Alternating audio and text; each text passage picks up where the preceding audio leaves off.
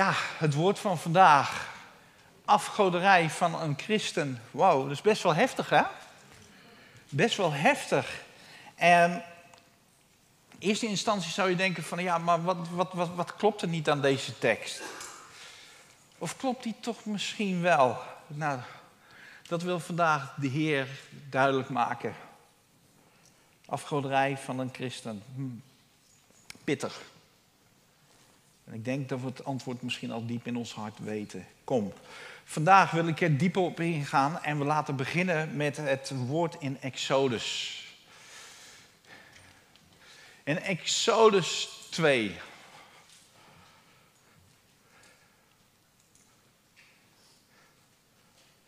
hebt het allemaal voor u.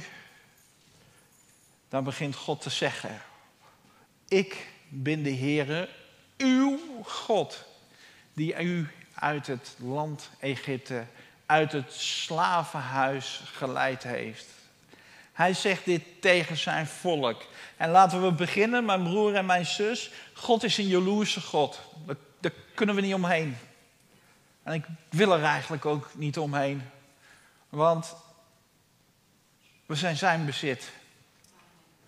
En laten we dat even goed in onze oren knopen. Het volk van God zijn volk is zijn bezit. En hij is hier heel erg stellig in. Ik ben de Heere, uw God. En om te beginnen vandaag zegt hij tegen u, ik ben de Heere, uw God. En niet voor niets dat ik vandaag begonnen ben met wie heeft er een overwinning behaald. En ik heb handen gezien en u hebt van de week mogen ervaren dat hij, dat hij u uit het land van Egypte hebt gehaald. Uit uw problemen heeft opgetrokken. En hij is een jaloerse God. Amen. En hij laat al meteen zien dat hij de enige echte waarachtige God is. Dus hij duldt niemand, maar dan ook niemand naast zich behalve de Heilige Geest en onze Heer Jezus Christus. Want ze zijn onafscheidelijk aan elkaar. De drie-eenheid. Dat is het enige wat hij duldt. Dus anders duldt hij niet. Duidelijk, ik denk het wel hè. Maar hoe daadkrachtig hij ook is. En tegenwoordig zullen we zeggen, nou, dat is autoritair gedrag. Ja, dat klopt. Hij, hij heeft autoriteit. Hij is de enige die die autoriteit heeft om het licht te schapen. Om de zeeën op te wekken. Om u te bevrijden. En ik dank met ons vallen en opstaan dat hij zegt, jij bent van mij en ik ben van jou die waarachtige grote God. En dat zegt hij ook tegen het volk van Israël. Volgende slide. En dan gaat hij verder. U zult geen andere goden voor mijn aangezicht hebben. Met andere woorden, uh -uh, wat ik juist gezegd heb. Jij bent van mij en ik ben van jou. Er is geen plaats voor iets anders. Een volgende slide. U zult zich daarvan niet neerbuigen en niet dienen. Want ik, de Heere, uw God, ben een naijverige God die de misdaad van de vader vergeldt aan de kinderen, aan het derde en vierde geslacht van hen die mij haten. Oh, dat is duidelijk, hè? Duidelijk. Heel erg duidelijk. Hij is een naijverige God. En die God die zegt, uh -uh, gaat je niet neerbuigen voor iets anders dan alleen voor mij. Alleen voor mij. Maar Als we dan in problemen zijn en voor die enorme berg staan en we zien het niet meer zitten. Wat kijk ik dan? Laat ik mijn kopje al gauw hangen, toch? Als je problemen hebt. Daar komt niet mijn kracht vandaan, het aardse. Maar ik kijk nou op. Naar Hem. Naar Hem die mijn kracht geeft. Die zich vertegenwoordigt en laat zien als de roos van Saron. Hij geeft mijn kracht. Halleluja, halleluja. U zult zich niet daarvoor neerbuigen en die niet dienen, want ik, de Heere, uw God, ben een naijverige God. Laten we dit goed in onze oren knopen, mijn broer en zus. De verleidingen liggen, ach, die liggen duidelijker op straat dan ooit tevoren. Onze welvaart, alles in het Westen kan ervoor zorgen, en dat gaan we straks ook zien, dat in onze hart niet alleen plek is voor God, maar ook nog voor wat anders. Het is een streng woord, oh absoluut. Ik, ik ben mij daar zo van bewust. En, maar het moet gesproken worden. Want God merkt aan, aan ons, God merkt aan mij van, hé, hey, mijn zoon, geef jij 100% aan mij? Of is in dat hele donker stukje van jouw hart, waar misschien geen licht komt, is er misschien een andere altaar gebouwd? Dat je zelf al geen aandacht meer hebt, want het is zo donker in je hart. Hey, als het al donker in je hart is, dan is er al sowieso al een teken dat God er niet heerst in je hart. Terwijl je het gevoel hebt, hey, ik, ik, ik dien God, ik, ik, ik, ik doe alles. Maar God komt vandaag, ik, ik, ik wil jouw hart. En zeker met de tijden die gaan komen, ik wil jouw hart. We hebben het over de brede en de smalle weg. Het is nu nog zo zichtbaar wat de brede en de smalle weg is. Maar straks loopt dat langs elkaar. En wat is nog breed en wat is nog smal? De ene weg is goed en de andere weg is kwaad. En als God mijn hart niet heeft, dan heb ik heel gauw de kans om op die weg te stappen wat naar het kwaad leidt. En als God ons hart heeft, wat hebben we dan nog meer? Dan hebben we een zuiver hart. Maar dan hebben we ook plaats in ons hart voor de Heilige Geest. En de Heilige Geest die is als een lantaarn voor je uit. En die laat zien welke weg wij moeten bewandelen. Dat is wat God verlangt vandaag van ons, van mij, van u. En niet denkende van, ach, er komt weer een gewoon normaal woord aan en volgende week de volgende. Of woensdag of donderdag. Donderdag als we hemelvaart, dan hebben we de volgende. En zo ga ik jaar in, jaar uit, ga ik de diensten volgen. Hé, hey, men kan mij toch zien, ik ben toch getrouw? Ja, u bent getrouw, maar is uw hart getrouw? Daar gaat het om. Fysiek kan ik elke dienst doen. Fysiek kan ik meehelpen in het, in het schoonmaakwerk. Fysiek kan ik meehelpen als de schoonmaakdag er aanwezig is. Ik kan, overal kan ik mijn benen van onder mijn lichaam vandaan hollen om te laten zien van kijk hoe goed dienstig ik ben. Maar als jouw hart 99% gefocust is op God, dan heb je 1% kans dat die duivel naar binnen komt. Dus het gaat niet om het fysieke. We zijn blij dat er vele handjes zijn om deze kerk te onderhouden en schoon te maken. Maar ik geloof dat we nog blijer zullen zijn als je het met je geheel je hart doet. En uh, het is zo mooi. Van de week, ik, ik had weer een enorme tik. Ik wilde uh, Kamp van Koningsbrugge weer eens een keertje zien. Dat is dan een opleiding, daar zijn dan beroemde mensen of gewone mensen. Die krijgen dan uh, trainingen uh, hoe de commando's worden opgeleid. En dan komen ze tegen een knakmomentje aan. Zo het echt kunk, En ik hou ermee op. En ik heb pijn. En mijn knie. En mijn dit. En mijn zus. En mijn zo. En die instructeurs die zeggen, dat is jouw lichaam wat zegt dat je pijn hebt. Maar dit zegt wat anders. Je kan nog veel meer. Dit moet gevuld zijn met Gods Heilige Geest. En dan kan ik nog veel meer. En dan kan mijn lichaam inderdaad zeggen van, oh, ah, pijn. Ik heb een nieuw zadel op mijn motor gezet, laten maken. Ik denk, nou, ik ben wel even stoer. Ik ga gisteren een mooi ritje maken naar Twente.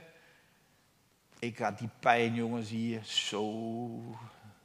Ik had pijn. Ik denk, oh ja, dat is een nieuw zadel, dat moet nog ingezet worden. Dan ga ik maar eens even een dikke 400 kilometer rijden gisteren. Kan dat wel? Maar dat is mijn enthousiasme. En soms je enthousiasme kan je vooruit God zetten. Dat God je wilt, hier wilt hebben, maar je bent enthousiast en je gaat weer verder. Weer een afleiding. Snapt u? Er is zoveel op de loer in deze tijd.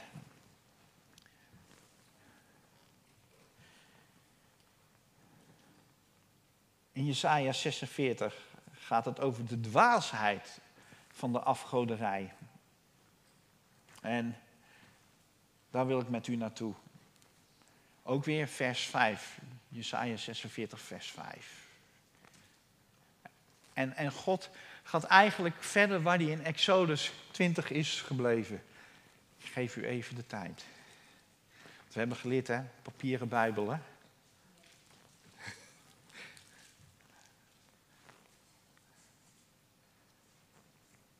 Hebt u het allemaal voor u?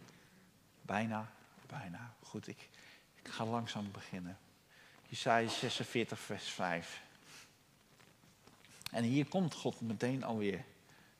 Met wie wilt u mij vergelijken? En met wie op één lijn stellen? Dat is heftig, hè? Met andere woorden, hé, hey, ik ben die enige waarachtige God. En wie in jouw hart durf jij tegenover mij te zetten? Hij gaat nog verder. Met wie wilt u mij weten dat we elkaars gelijken zouden zijn? Hij neemt die uitdaging aan, mijn broer en zus. Als we ons hart niet volledig gefocust hebben op de Heer en zometeen zullen we ontdekken wat een afgod in jouw leven kan zijn. Maar als je die de ruimte en de kans geeft, dan gaat hij opstaan. Ik heb je vrijgekocht met mijn eigen bloed. Je bent van mij. Dus hoe durf je mij te vergelijken met? Puntje, puntje, puntje. Hoe durf je mij op één lijn te zetten met puntje, puntje, puntje, puntje? En met wie wil je mij meten? Ah, ah. We zijn geen gelijken. Never, nooit niet. Gisteren niet, vandaag niet en morgen niet en nooit niet. Ik ben die waarachtige, ijverige God. Halleluja.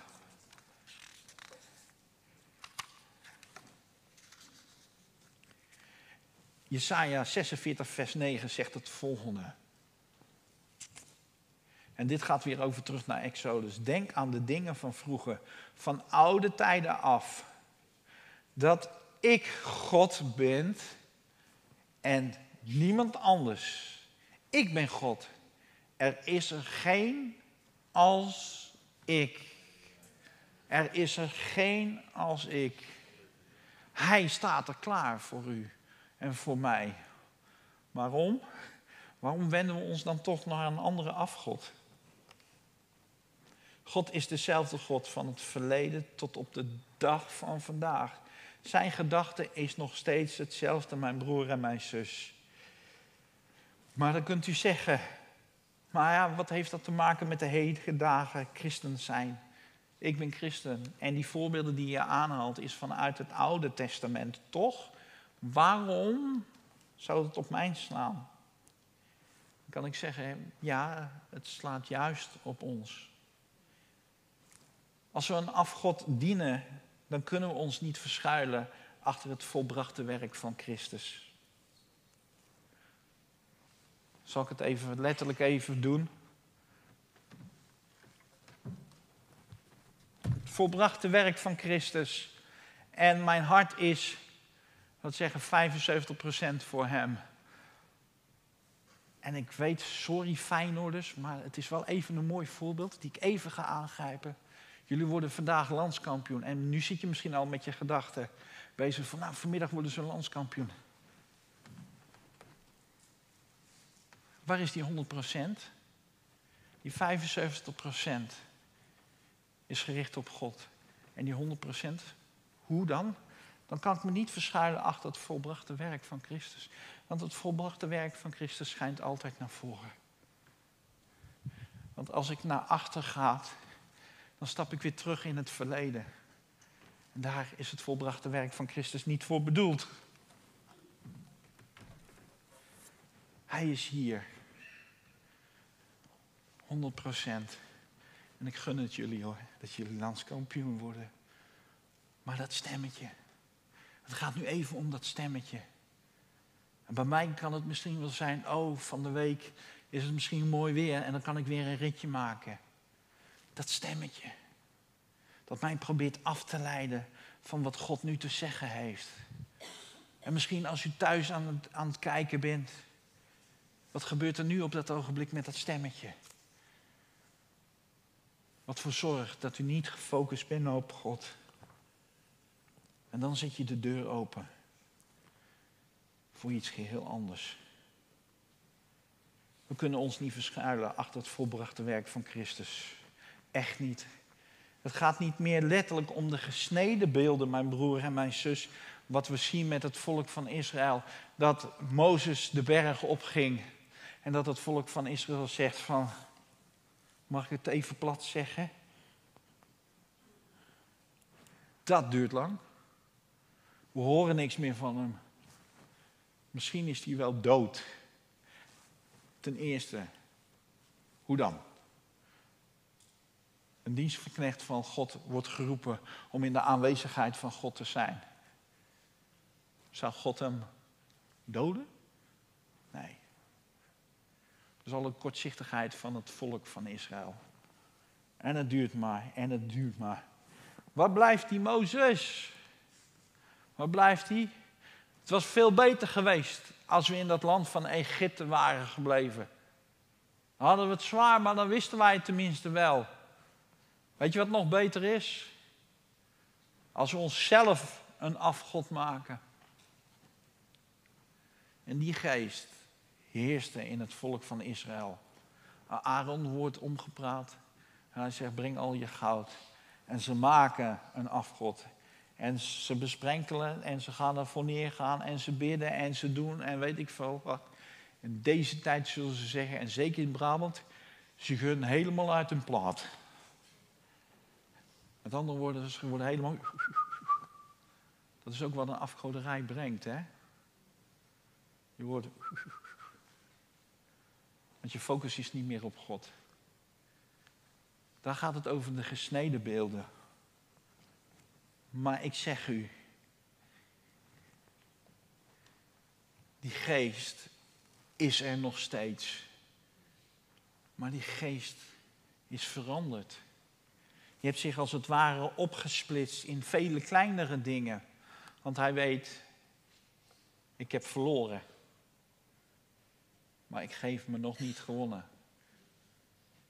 Ik heb nu de tijd om te stelen en te roven. Dus die geest van uit Egypte, uit het volk van Israël, is veranderd naar deze tijd. Volgende slide alsjeblieft. 1 Korinthe 8, vers 1 tot en met 3. Wat zegt Paulus hier daar duidelijk over? En wat afgoderij betreft, wij weten dat we alle kennis bezitten. De kennis maakt opgeblazen, maar de liefde bouwt op. Amen. Ik hoor een amen, dus u weet precies wat er aan gaande is. Als je je vult met je eigen kennis en je denkt maar zelf en je gaat je inmengen met die afgoderij, hmm, gaat niet goed aflopen. Maar laat je je vullen met Gods liefde en Gods kennis. Je wordt opgebouwd. En daarvoor zijn we hier om opgebouwd te worden. Om als bedderen naast elkaar te mogen gaan staan. Als één gemeente, als één lichaam. Halleluja.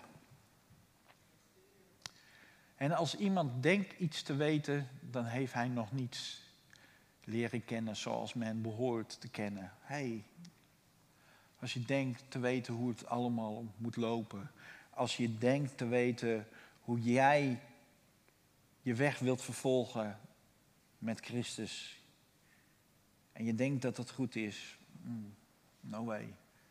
Want wie geef je dan de eer? Je eigen ik geef je de eer. Dat is ook een afgoderij. Als je je eigen ik gaat dienen.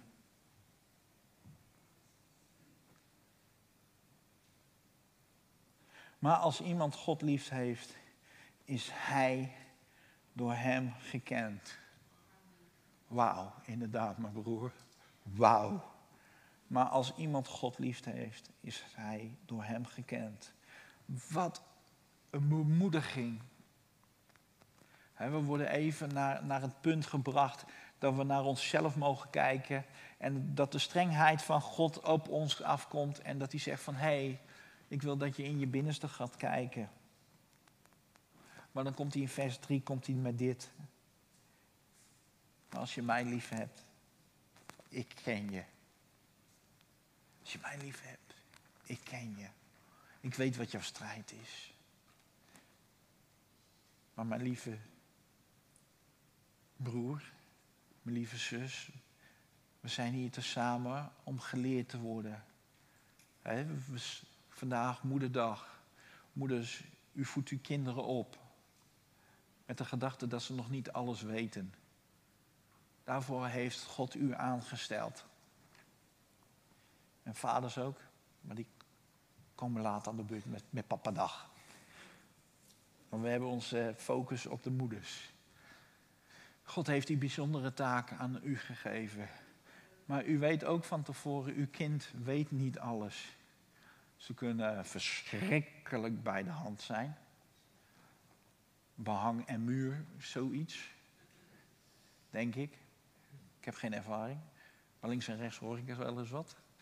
Op mijn werk. Oh, ze zijn vandaag weer. Oh, ik kon ze wel achter het behang plakken. Oh. En, en dat stemmetje, waarom? Ja, omdat ik het zeg. Ja, waarom? Ja, ik ben volwassen, jij niet. Ja, en? Maar zo zijn wij toch ook? Als wij in het vlees wandelen. Waarom God? Ja, omdat ik jouw God ben. Ja, en? Ik dien mijn eigen God.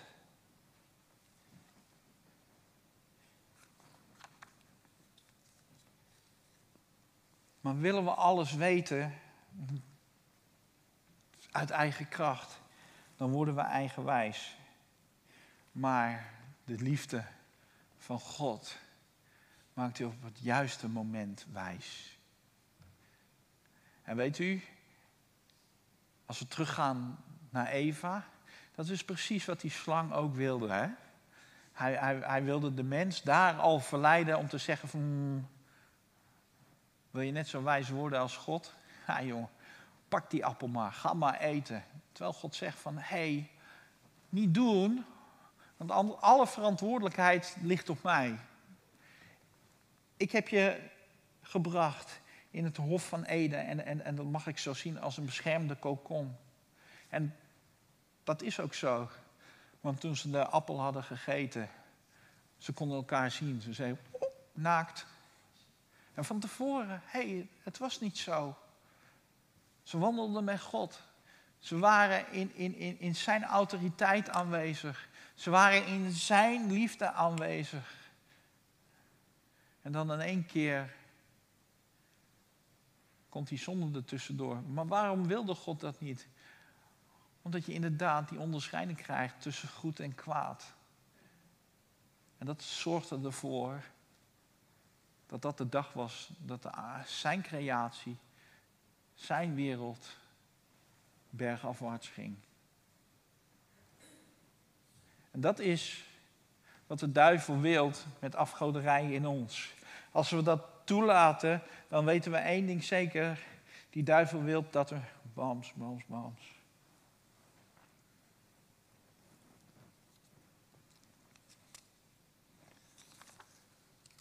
1 Korinthe 8, vers 4 zegt het volgende. Wat dus het eten van afgoderijoffers betreft. Wij weten dat een afgod niets is in de wereld. En dat er geen andere God is dan één. Ik zou dat willen vragen om dat te onderstrepen. Wij weten dat de afgod niets is in deze wereld. Herhaal dat. 1 Korinthe 8, vers 4. Als dat stemmetje komt. Jij bent niets in deze wereld. Want ik dien maar één God. En dat is God, de Almachtige. Mijn Abba. Mijn Vader.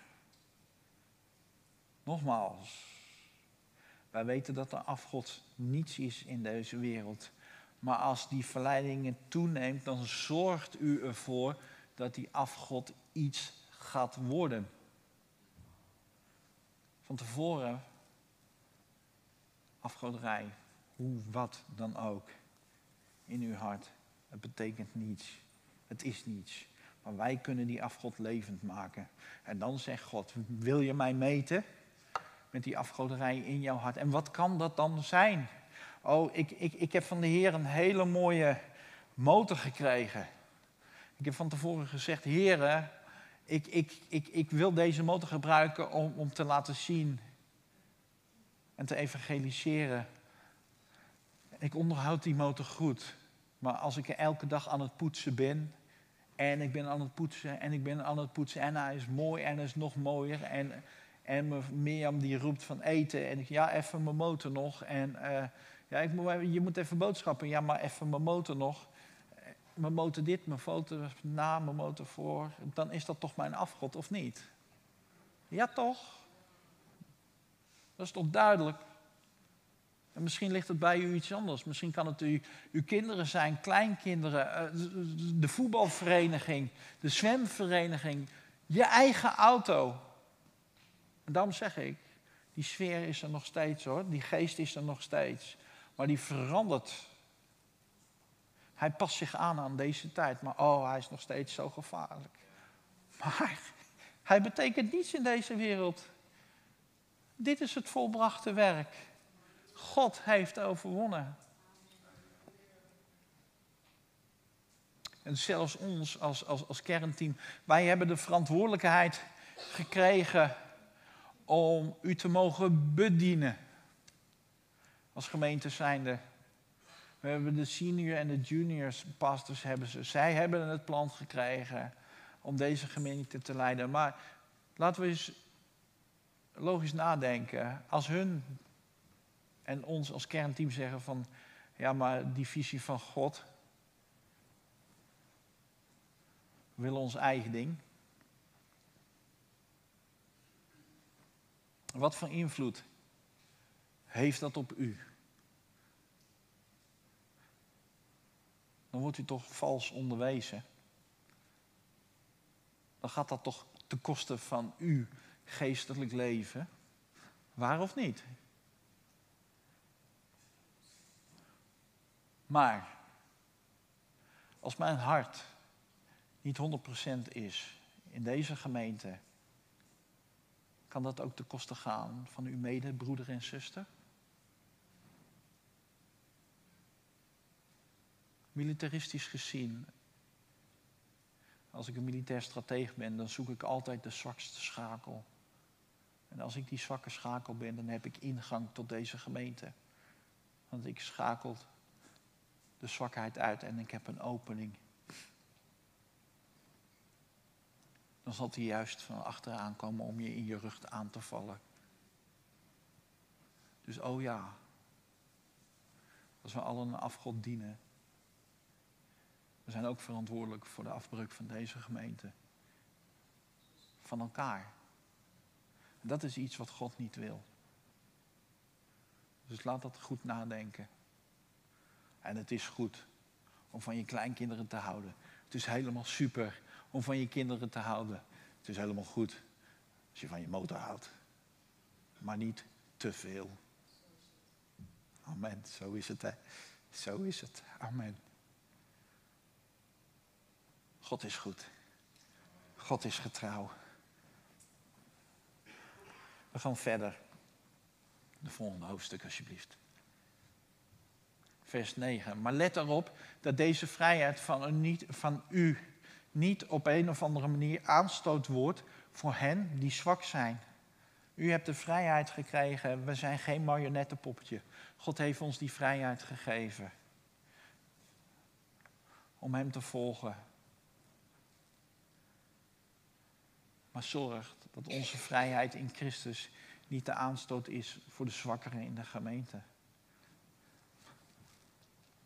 Want als u, want als iemand u deze kennis bezit in een afgodentempel aan de tafel ziet aanliggen, zal zijn geweten, omdat het zwak is, er niet toe doen. Met andere woorden, als een zwakkere in onze gemeente ziet dat een sterkere zich bezighoudt met wat voor afgod in, in, in zijn hart dan ook, wat gaan we dan denken?